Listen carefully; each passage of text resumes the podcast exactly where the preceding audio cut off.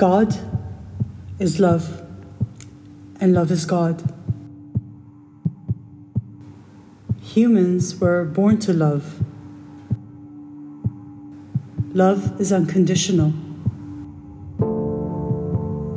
Love is suffering.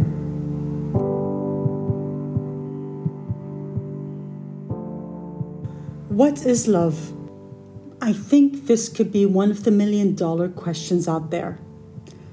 I think our perception of love is influenced by many things at an early age, including the cartoons we grew up watching, where someone is always fighting to win the girl's heart. Think Beauty and the Beast or Snow White. Our home environment always plays a huge role on how we perceive love today. Some homes hold space for unconditional love. Love is flowing in their home, while other homes are not as fortunate. This by default affects our perception of love because we learn so much about life at home. How our parents give each other space for authenticity, to be heard, respect boundaries, and so on. People may say حبيبتي مش عند العرب, but I disagree. Boundaries and authenticity are not practiced in all homes, but a generation ago, a small percentage did. And I truly believe that the world is shifting and people are choosing more awareness and self development. And with that being on the rise, we will experience a larger percentage of happier people. Am I being too optimistic? Maybe, time will tell. See, I'm a big fan of love. Those who follow my episodes know that I loved a number of times, and each time was different. I may be giving attention to other important aspects of my life while consciously pausing my love life right now, but nonetheless, I love love. I love hearing about women and men falling in love, whether it's with the same or opposite gender, or falling in love with a new passion in life. If it comes from the heart, then I love hearing about it. However, I would not give the time of the day, for example, to someone's flavor of the month. Seriously, if someone's to ever talk to me about halal or haram, my only opinion about this is that if you're playing someone or wasting their time, then had haram. Sin differs from one person to another, and I'm not here to judge or change someone's mind. Please remember that. But in love, if you're consciously hurting someone, then that's a sin, in my opinion not the gender of the person you fall in love with. To me, this detail is really irrelevant in the story. Why? Because we are social creatures made for love, and in some cases, we were made out of love. And that chemistry between two people is love. Love غريزة in us, which means we can't choose who we fall in love with, but we sure as hell can choose how we treat them and honor them. Love has many cycles. I'm aware that there are tons of books out there that describe the different stages of love. I honestly didn't read any of these textbooks, but I did study the cycle of human perception of love in the psychology of sex, and I had an aha moment.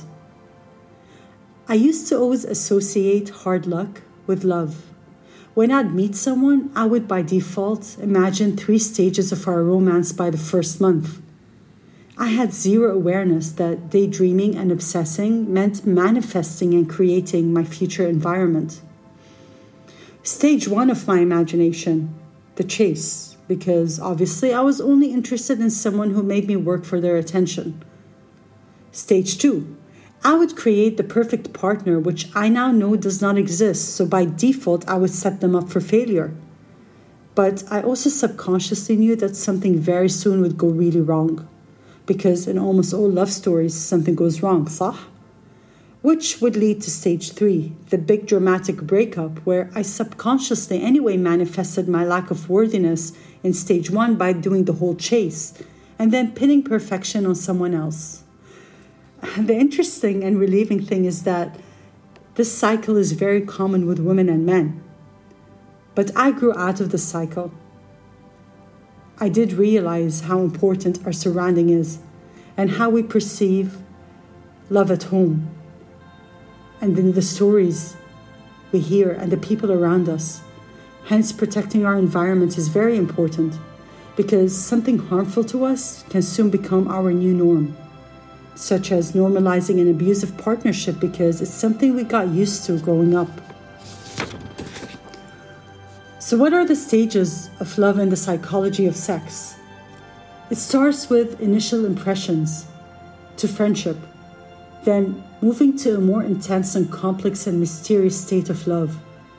And if love endures all that, then we move into temporary passionate love, which usually mellows in about two to three months, and it turns into lingering companionate love, which is a deep, affectionate attachment we feel for those with whom our lives are intertwined. as we know it, al but I choose a life story, not a love story.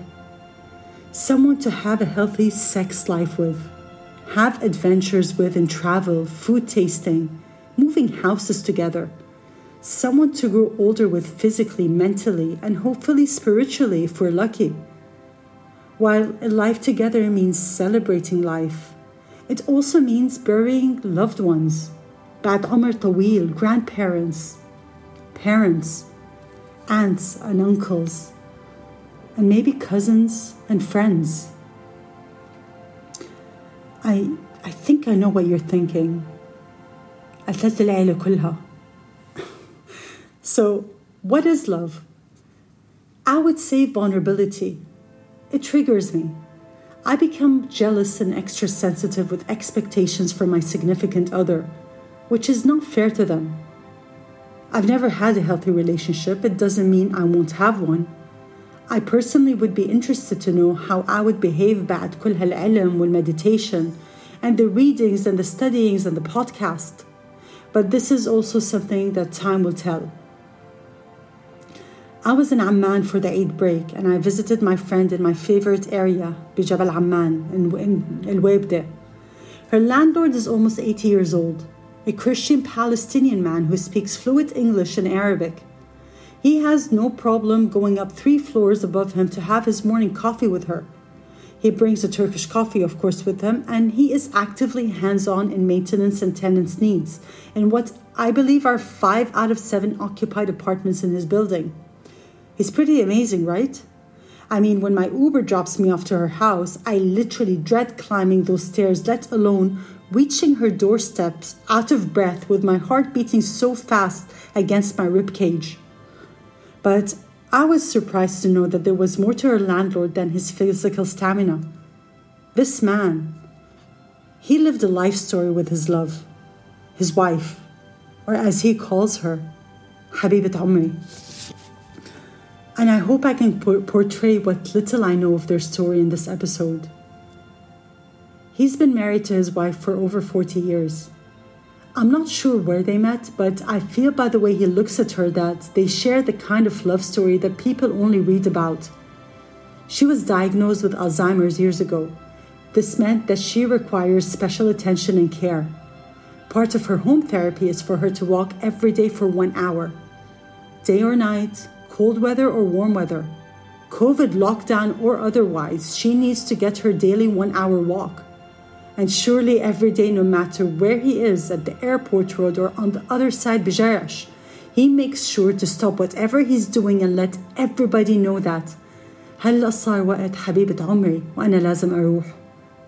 And he goes back home to his sweetheart, helps her get ready and takes her for their daily walk, holding her hand. Every morning, afternoon, and evening, he squeezes fresh orange juice for her I found out it's not always orange juice, but that's usually on the menu. But three times a day, her juice comes to her fresh. He bathes her, helps her dress, walks her, and honors her. And when my friend commented to him on his incredible commitment, he responded, open quotes, She looked after me for 40 years. Now it's my turn to look after her. Close quotes. During the COVID lockdown, he would walk her up and down the stairs of their building for one whole hour, five floors up and five floors down, making the routine as entertaining and motivating as possible for her for three months during the lockdown without fail. The night my friend told me the story, I was watching him take his wife's arm and walk her in front of their building. He smiled at us both. I had met him a few times, so he knew who I was.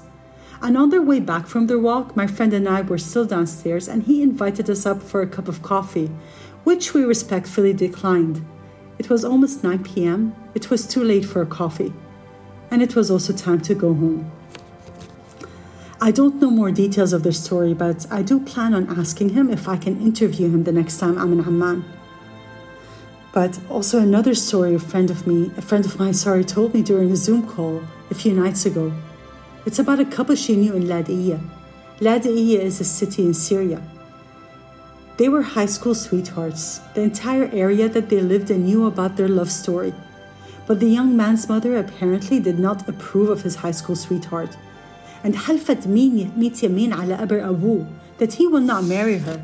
Basically, in English, marrying his high school sweetheart was over her dead body.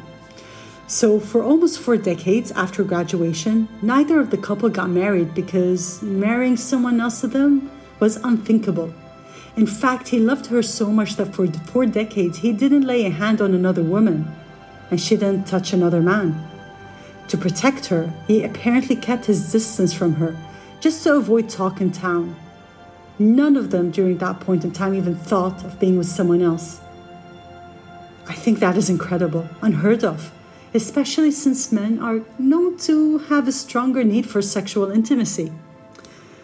His mother eventually died, and on her 40th day post her death, he took his high school sweetheart to church to marry her.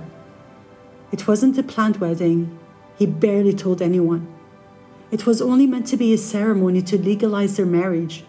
But because the entire area that they grew up in knew of their love story and the decades they, that they lived without each other, and they witnessed the pain that they went through, they all showed up to celebrate their union in church, and they all laughed and cried with them. These stories they're so much more than a love story, they're a life story. And if I were to choose between a love story or a life story, I want what they have. What would you choose? Thank you for hanging out with me, and see you all next time.